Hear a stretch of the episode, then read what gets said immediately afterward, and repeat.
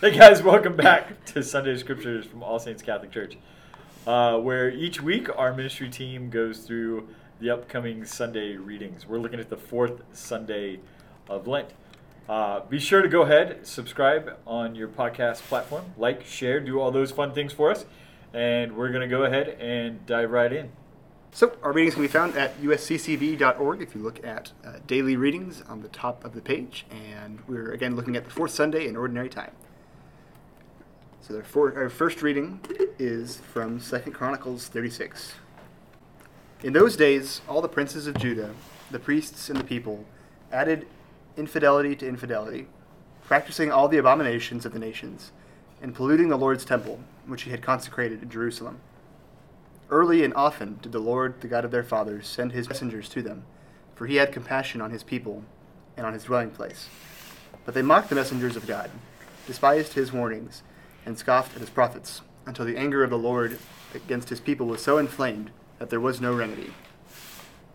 Their enemies burnt the house of God, tore down the walls of Jerusalem, set all its palaces afire, and destroyed all its precious objects. Those who escaped the sword were carried captive to Babylon where they became servants of the king of the Chaldeans and his sons, until the kingdom of the Persians came to power. All this was to fulfill the word of the Lord spoken by Jeremiah. Until the land has retrieved its lost Sabbaths, during all the time it lays waste, it shall have rest while seventy years are fulfilled. In the first year of Cyrus, king of Persia, in order to fulfill the word of the Lord spoken by Jeremiah, the Lord inspired King Cyrus of Persia to issue this proclamation throughout his kingdom, both by word of mouth and in writing. Thus says Cyrus, king of Persia All the kingdoms of the earth, the Lord, the God of heaven, has given to me, and he has also charged me to build him a house in Jerusalem, which is in Judah. Whoever, therefore, among you belongs to any part of his people, let him go up, and may his God be with him. And our responsorial psalm comes from Psalm 137. Let my tongue be silenced if I ever forget you.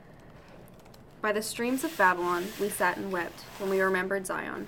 On the aspens of the land we hung up our harps. Let my tongue be silenced if I ever forget you. For there are captors asked of us the lyrics of our songs, and our despoilers urged us to be joyous. Sing for us the songs of Zion. Let my tongue be silenced if I ever forget you. How could we sing a song of the Lord in a foreign land? If I forget you, Jerusalem, May my right hand be forgotten. Let my tongue be silenced if I ever forget you. May my tongue cleave to my palate if I remember you not, if I place not Jerusalem ahead of my joy. Let my tongue be silenced if I ever forget you. Our second reading is from the second chapter of Ephesians. Brothers and sisters, God, who is rich in mercy, because of the great love he had for us, even when we were dead in our transgressions, brought us to life with Christ. By grace you have been saved. Raised us up with him, and seated us with him in the heavens in Christ Jesus, that in the ages to come he might show the immeasurable riches of his grace, in his kindness to us in Christ Jesus. For by grace you have been saved through faith, and this is not from you, it is the gift of God. It is not from works, so no one may boast. For we are his handiwork, created in Christ Jesus for the good works that God has prepared in advance, that we should live in them. And our gospel comes from the Gospel of John. Jesus said to Nicodemus, Just as Moses lifted up the serpent in the desert, so must the Son of Man be lifted up, so that everyone who believes in him may have eternal life. For God so loved the world that he gave his only Son so that everyone who believes in him might not perish, but might have eternal life. For God did not send his Son into the world to condemn the world, but that the world might be saved through him.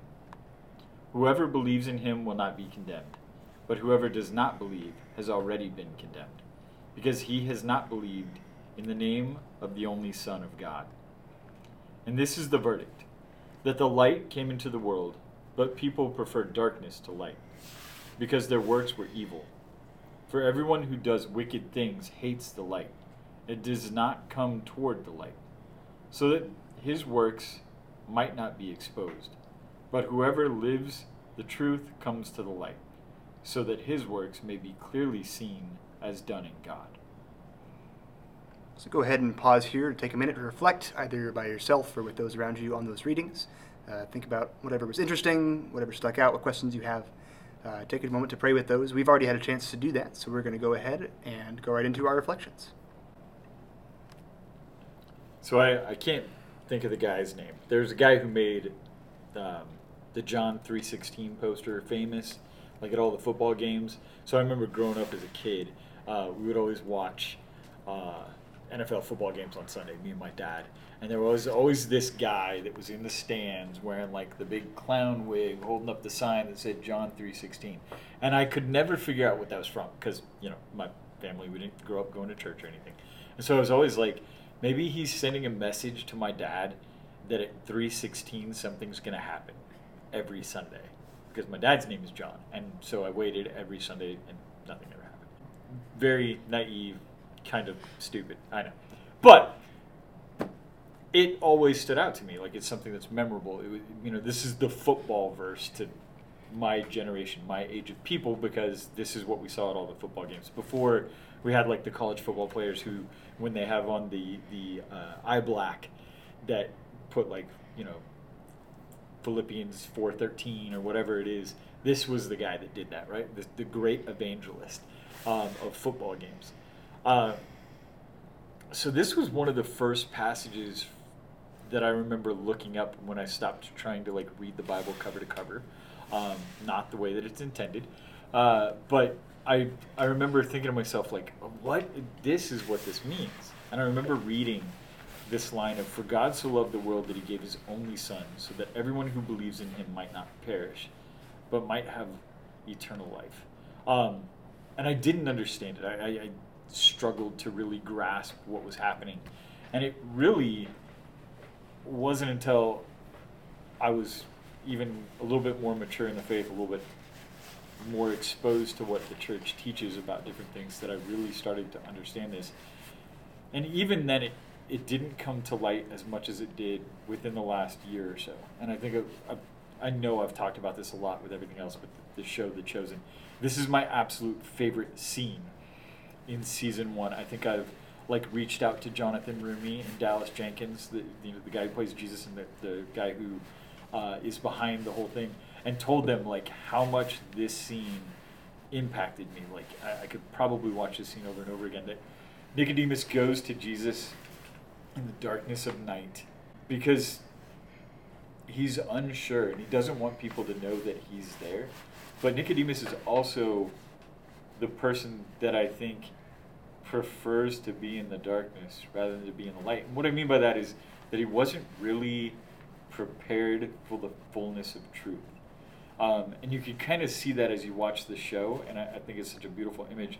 Um, if you haven't seen The Chosen, and maybe you don't want to watch The Chosen because you're worried that it's just like another cheesy uh, Jesus show, then YouTube this scene between Jesus and Nicodemus to see how powerful their interaction is for someone who clearly believes and fears God in Nicodemus, but is not ready to receive the message of the Messiah in Jesus, and to watch the emotion that happens once he starts to recognize the light that is that he is sitting in the presence of. Um, it's absolutely beautiful, uh, and I think it does such a good job. I know for me, I'm much more of a visual learner, um, and so I, I, I really like the idea of like a, a visio divina versus a lectio divina sometimes. Um, so obviously you can't see this in a podcast, so pause right here, watch that video, come back. Uh, we'll still be here. I think that line from the gospel is one of my favorites, talking about uh, the light and the darkness. Um, specifically says, and this is the verdict that the light came into the world, but people preferred darkness to light because their works were evil. For everyone who does wicked things hates the light and does not come toward the light, so that his works might not be exposed. But whoever lives the truth comes to the light, so that his works may be clearly seen as done in God. Um, and I think it's recognizing that dar- the being in the darkness, like you said, is almost easier sometimes, um, but the light and the darkness can't coexist. Um, and so seeing like a you know if you have a candle and I guess maybe people in Dallas have experienced recently of not having electricity. Um, you light a candle and it's going to light up the whole room. And like as much as you try to block out the light, like any bit of light is going to um, overrule the darkness. Which, as much as we try to hide from the truth and like move away from it, it's going to prevail. Um, and Jesus is going to prevail. And so, like, even during the Lenten season, where I think we often try to move towards Him, but of course, we fail sometimes in different Lenten practices that we've decided to um, undertake during the season. I think it's remembering that Jesus will prevail, the light will prevail over the darkness, even though it's often easier to just say, mm, nope, I'm just going to stay right where I am. That's much easier that way. Um, but the light will prevail over the darkness.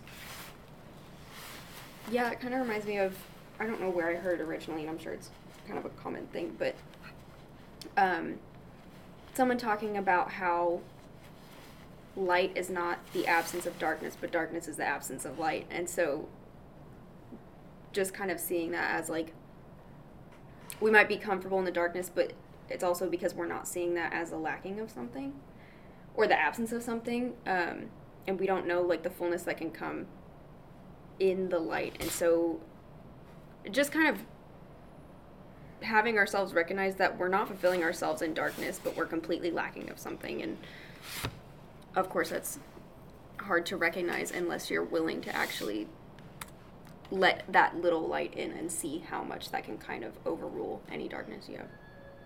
I love looking at the um, the first reading actually in light of light of what it said about the gospel um, because it's one of those points in the Bible where things have just gone so wrong for so long that God just totally lets the people uh, fall into the you know the the pit they've been running towards. That He lets the darkness kind of He lets them sit in that darkness that they've um, you know that they've kind of built up for themselves, and He and so that they can realize just how much they need the light. Um, and so they have this exile uh, in Babylon, and it's just a miserable time. That's the psalm is uh, like this lament of somebody who's in Babylon as a um, Israelite during that time, and just the realization that sometimes the, those miserable things that happen, sometimes they are more for us to be able to um, realize how much we need God and how much we need the light rather than just suffering for its own sake. It's it's often whether or not that's I, I, can't say what God is planning to do with the things that we encounter, but I know that suffering we do encounter is always it's always possible to use that as a reminder to um, be closer to God, to um, to look for the light, and uh, when we're, we're in the darkness, we'll you know to remember that we do need the light and that we do want the light, and that Christ is that light. Um, so I think that's that's something important to keep in mind, especially during Lent. Um, so we're talking about returning to the Lord our God, um, just remembering how much we really do need Him. So thanks so much for joining us today for Sunday Scripture. Be sure to join us again next week uh, for the fifth Sunday of Lent. God bless, and we'll see you then.